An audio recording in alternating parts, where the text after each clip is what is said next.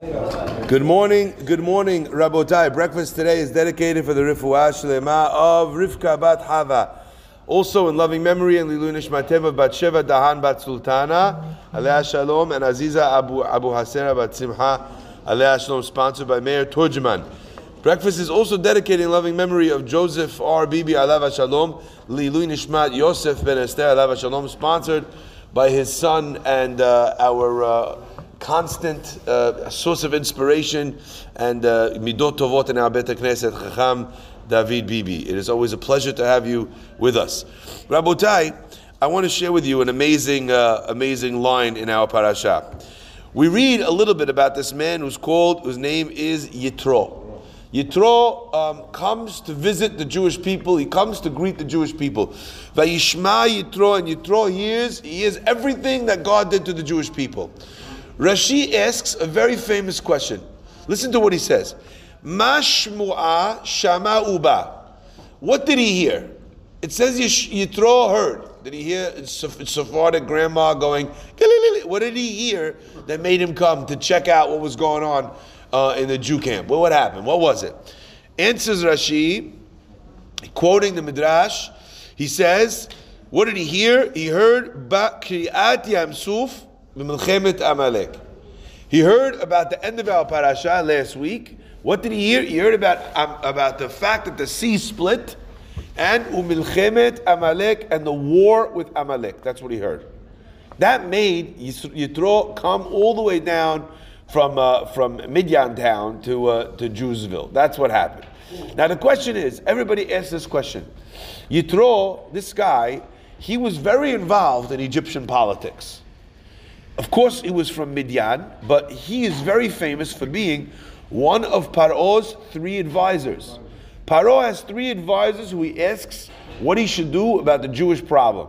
Who are his three advisors? His three advisors are Bil'am, Iyov, and Yitro. Bil'am says, doubles down. Yeah, let's do it. Destroy these Jews. Da, da, da, da. We know Bil'am's end. He carries on his life in the same vein, and eventually he's killed. Okay? Uh, Iyov, Iyov remains quiet. When Paro is asking about enslaving and torturing the Jews, Iyov doesn't agree with this, but he doesn't speak up. For that, he pays by being a person who suffers tremendously, all sorts of damages in his own life, terrible yisurin, because he was quiet in the face of someone else's pain, of someone else's yisurin. And finally, the last one is Yitro. Yitro said, I can't be part of this. This is insanity. It's incorrect. He was a very morally upright person, Yitro. And he goes and he runs out and he runs away uh, from being part of it. He could not even be standing there. That was his protest. Because of that, he merited not only to join the Jewish people, but to have children and grandchildren that became part of the Sanhedrin. So Yitro knows everything that's going on with the Egyptians. Now it's interesting. Kriyat Yamsuf and Milchemet Amalek, that's what brought, brought Yitro. Why not Dam? Sifardea, Kinim, Arov, Dever, Shnim, Barad, Arbe, Choshech, Makat Bechorot. None of those, none of those move the needle.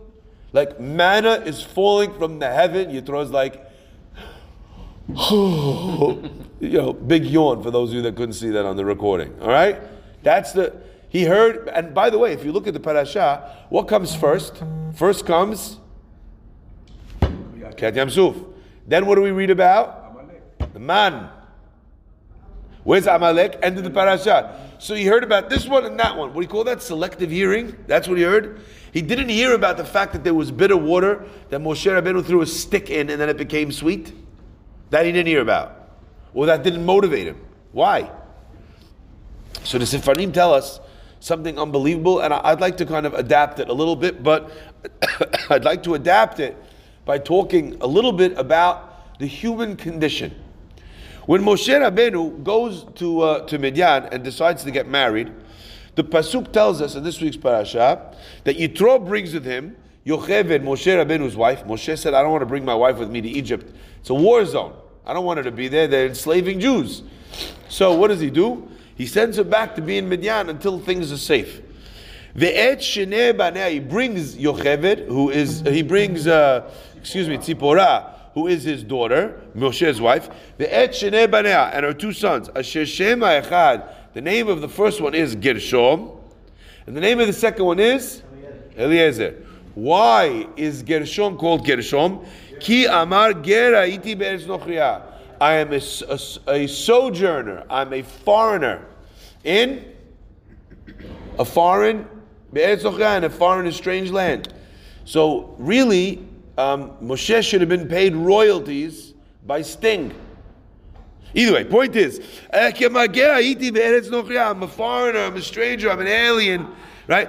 In a foreign country. And the second one, Eliezer, he called Eliezer, Ki Eloke Avi Be'ezri, because the God of my father is my support, he helps me. And he saved me from the sword of Paro. Now, the Chachamim and Mefarshim ask, one second, which sort of paro are we talking about? When Moshe killed the Egyptian taskmaster to protect the Jew who he was killing, what happened? They, they brought him into the court case and they took and they decided they were going to kill him, they were going to execute him. Because at the end of the day, he was a Jew who had killed an Egyptian. It doesn't matter if it was justified, right? The laws don't always apply to the Jews, the, ju- the laws of justice. So they took, they decided they're going to kill him with beheading. A miracle happens, and he escapes that beheading, that uh, sword of Paro. Ask the commentators one second. Which one happened first? He ran after the execution. He ran to Midian. So which child should have been called Eliezer? The first one. Why does he call the first child Ger Haiti be'eretz nochriya? I'm a foreigner in a foreign land. Why does he call his son, second son, his first son, by something that happened second, and his second son by something that happened first? Obvious question. So there's many answers to this. Many, many answers. But I want to focus on one, which describes, I think, in many ways, the human condition. Moshe Rabbeinu is living at this time, is living with Yitro. He doesn't have the support system of being part of a synagogue, of being part of a community, of being part of a, a, a Jewish, you know, a Jewish group of people, a crew that uh, you know everybody is talking about the parasha or Pirkei Avot or whatever the case might be.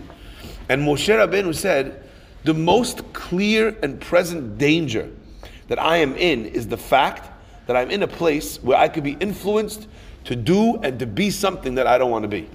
It is true that I need to say, I need to name a child Eliezer after that story, my past. And it is important to think about the past.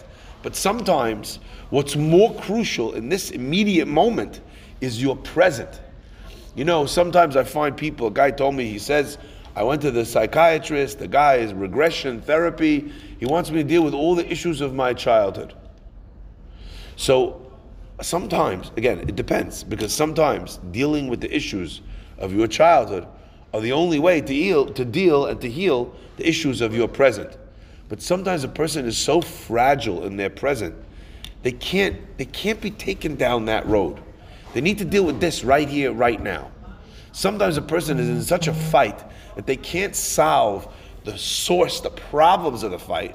They can first, they first need to figure out how can we have a healthy interaction right here without dealing with the hurt, without uncovering or opening that Pandora's box. Moshe Rabbeinu understands that the most important thing right now is to oh every time his son breaks a glass, his son needs to go, go, you know come down for school, he's yelling that name Gershom, Gersham. He's saying it again and again and again. He creates for himself a constant reminder that the situation he's in is not one that he can allow himself to get comfortable in. That was more important for Moshe Rabbeinu than sequentially naming his children. Let's come all the way back to here. Part of human nature is to be affected by your surroundings. A million and one people feel that they're strong enough. Everyone thinks they're strong enough to be this, you know, to survive, strong enough to, you know, invite, you know, you meet these guys, they're dating a girl that's much less religious than them. Or a girl that's dating a guy much less religious than her. And she says, Look, it's not my problem what he does or doesn't do. I know that I'm going to be, I'm going to always be able to keep Shabbat even if he doesn't. I know I'm always going to be able to keep kosher even if he doesn't. I know I'm always going to be able to give tzedakah from my earnings, even if he doesn't, or vice versa.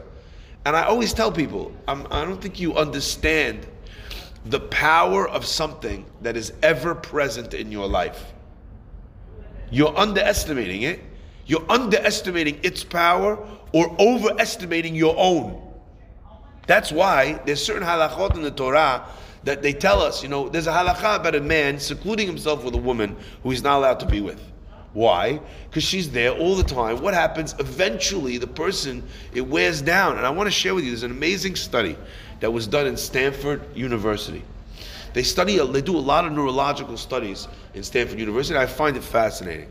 And one of the things they discovered was that uh, they took a group of people and they sat them in a room and they put chocolate chip cookies on the table and they told them, don't eat the cookies. It's for the next group. Rishain. All right? Don't eat the cookies. It's for people in the next group. Then they took another group and they sat them in another room on a table with no cookies. After an hour of the cookies people sitting there, cursing under their breath, the other people sitting there doing nothing, they bring in a Sudoku puzzle. You know what Sudoku is? It's like a numbers game that you have to play. Not only is this Sudoku puzzle hard, the Sudoku puzzle is impossible. That means that the numbers that you could reveal, it was an actually it was a puzzle that was mathematically impossible to solve. What was the point of the experiment? The point of the experiment was to see how long would the people try to solve the impossible puzzle before they gave up. What was fascinating is all of the cookie people, random people in each room, the cookie people all lasted shorter than the non cookie people. Why? Because they realized that to keep trying to do something difficult takes willpower. If you've already used up some of your willpower on not eating cookies, you have less willpower to keep trying at the puzzle. I need you to hear that. That means that it's not like you have willpower for cookies and willpower for kosher and willpower for tefillah and willpower for keeping, you know, for being honest and willpower for being nice to your wife. There's one pool of willpower you're drawing from. If something is draining that willpower, okay, you're going to have less willpower for everything else. So sometimes a person tells me, you know, I'm sitting in this situation. I know I'm strong enough. I know I was raised my father taught me. I learned in yeshiva. You know I'm thinking? I don't think you understand how this works. All day, every day, someone's taken a, a, a pin and popped the balloon. However small the hole is, it leaks out. And not only am I worried about this, I'm also worried about the fact that you need to work so hard to keep up the willpower to do these things means that all these other things are also going to suffer. Is this clear? Okay? Moshe Rabbeinu understands. He's living in the home of an idol worshiper. Even if he's the biggest tzaddik in the world, he's the biggest navi in the world. Moshe Rabbeinu says, I need daily, a hundred times daily, to say, Gershom, Gershom, Gershom, Gershom, Gershom, Gershom, Gershom, Gershom, Gershom. Why? Because the Navi of God, the greatest prophet that ever lived, might have become an idol worshiper if he didn't name his son Gershom. Do you understand? Okay? Yitro, he hears. What does he hear? What does he hear? He hears Yamsuf and Milchemet Amalek. I even read something beautiful. How did Rashi, where do we see a hint to the fact that what Yitro heard was this? The word itself, Vayishma.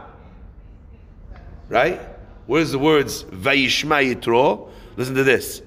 The Roshei Tevot, the letters spell the words Shama Milchemet Amalek B'kriyat Yamsuf. Is that unbelievable?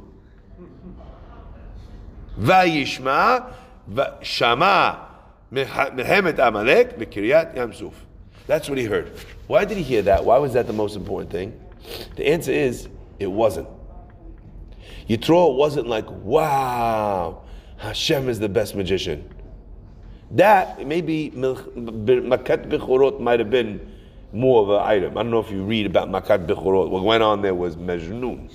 Okay? Maybe there were bigger miracles than that. Maybe man falling from the heaven might be a bigger miracle. Yitro wasn't swayed by the miracle. What he was swayed was not by two things, but by one thing.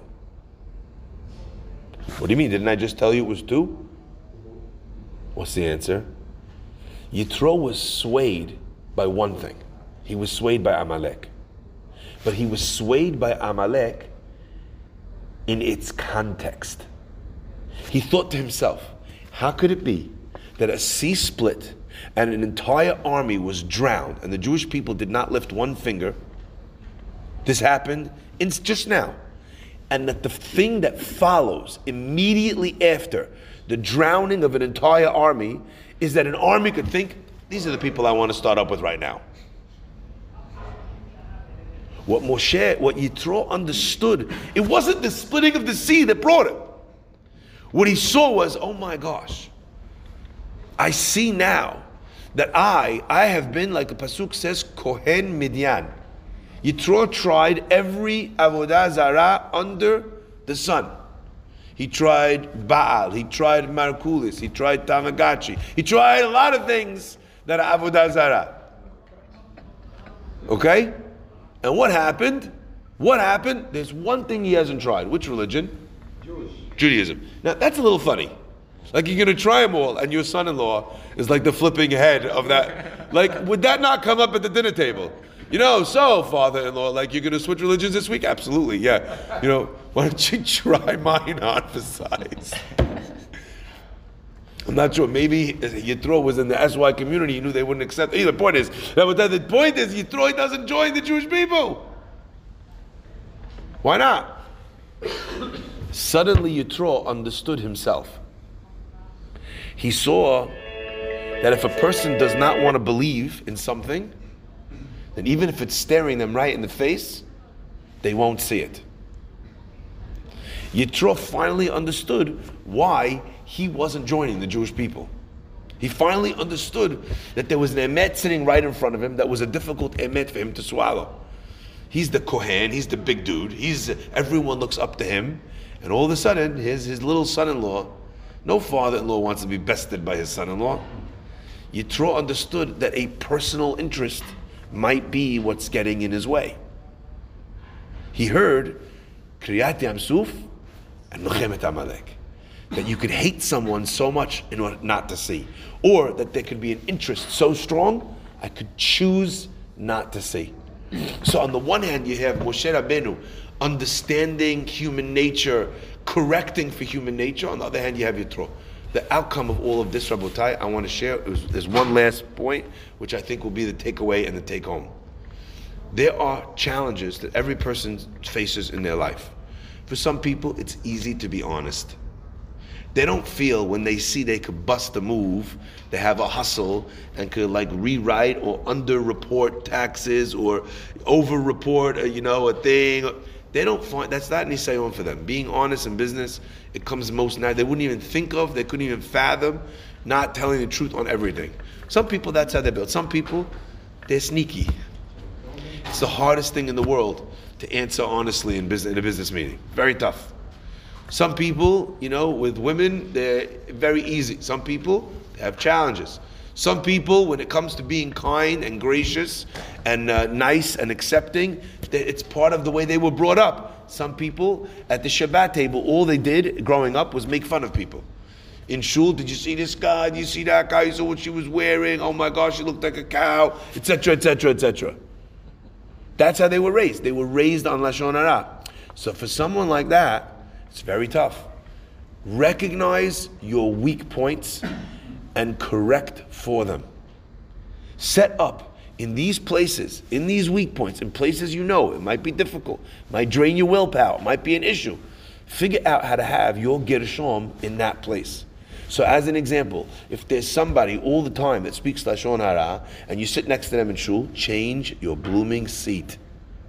Sit next to the guy that would never say a word about somebody. Sit next to a guy who doesn't talk in shul. There, there is no surer way in synagogue to stop talking to Bet Knesset than to sit next to someone else who refuses to talk. What are you going to do? Talk to yourself? You understand? Get a. If I know that that's what I do, let me deal with my own reality and correct for it. Each and everything works like this. Every nisayon in the world, there's something that you could do to, to indicate, you know, to help solve for that problem.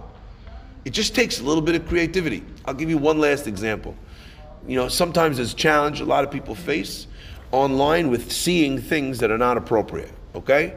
So one way is a person could put on a filter on their internet that if they see that they're, you know, not strong enough. That, so some people do, that's what they do. They have tag organization, you know, they filter the internet, your phone, no, it's kosher, it's easy, it's clean. You don't have anything, it's, uh, you know, objectionable on your phone.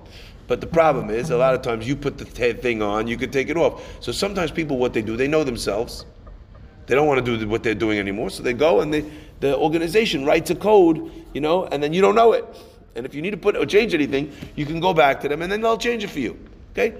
But then there's another thing I found out that was amazing. Okay?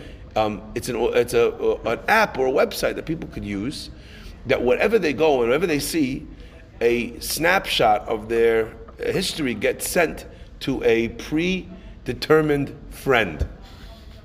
Could you imagine if your friend knew where what you?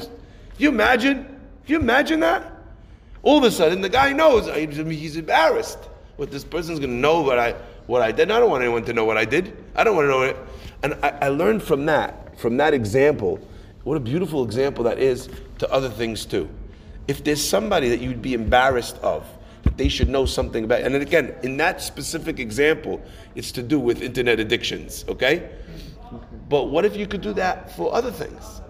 What if having your friend know your tzedakah output would be something that would be beneficial. Not to let everybody, just on the quiet. Let me send you all my, this is, this is what I took in, this is what I gave. So that way you know you're being kept honest. The guy could call you and say, call you out on it. This is the one. These are the, the, the ways of some of a person who wants to find perfection. On the easy things, you work on it, you manage it yourself. But when you keep failing at something, when you're worried you might, sometimes you can build things, mechanisms around that will help support you, even in those things that are, that you find the most challenging. May we be zocher always to be our strongest selves, to make a huge difference in the world around us, and to be uh, Be'ezrat Hashem bnei aliyah, people who are constantly striving for growth. Baruch Adonai Amen ואמן. רבי חנניה בן הקשה אומר, רצה הקדוש ברוך